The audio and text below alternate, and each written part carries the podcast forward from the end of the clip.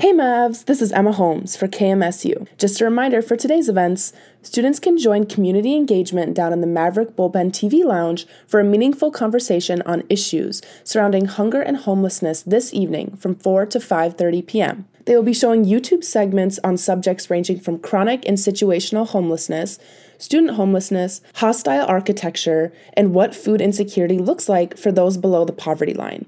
They hope to get students physically comfortable while discussing potentially uncomfortable subjects. This event is open to 40 attendees, and popcorn and beverages will be provided. This is an awareness event supporting National Hunger and Homelessness Awareness Week, so stop by if you're looking to learn more about these ever present subjects.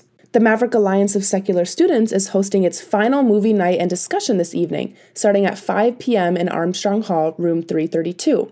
The showing will be of the 1937 film Lost Horizon. Following the film, students will engage in a discussion and analysis, so come by if you want to end your night with a film. There will be a Mudworks pottery sale tomorrow from 9 a.m. to 5 p.m., located on the main level of the CSU, including ceramic cups, bowls, and more for sale, provided by Mudworks students at MNSU.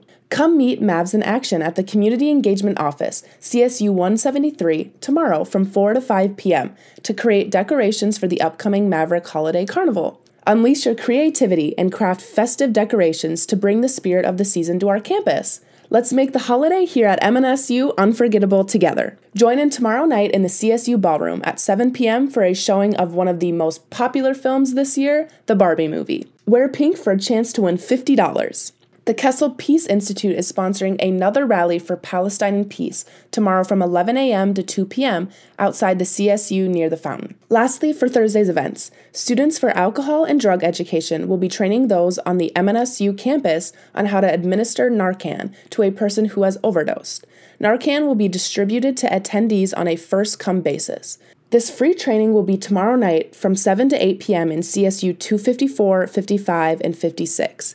If you have any questions or would like more information, contact SADE at sademnsu at gmail.com. Two Maverick athletes have been honored this week. Minnesota State freshman defenseman Evan Murr was named Rookie of the Week by the Central Collegiate Hockey Association on Monday. It is the first time in Murr's career he has earned the honor. Congrats on this great achievement, Evan. Minnesota State senior Malik Willingham has been named the NSIC Player of the Week for his efforts at the Central Regional Challenge in Kansas City, Missouri last weekend for the men's basketball team. This is the second time in Willingham's career that he has received NSIC Player of the Week honors. Congrats to Malik on yet another great honor. I am Emma Holmes for KMSU, wishing you all a wonderful Wednesday.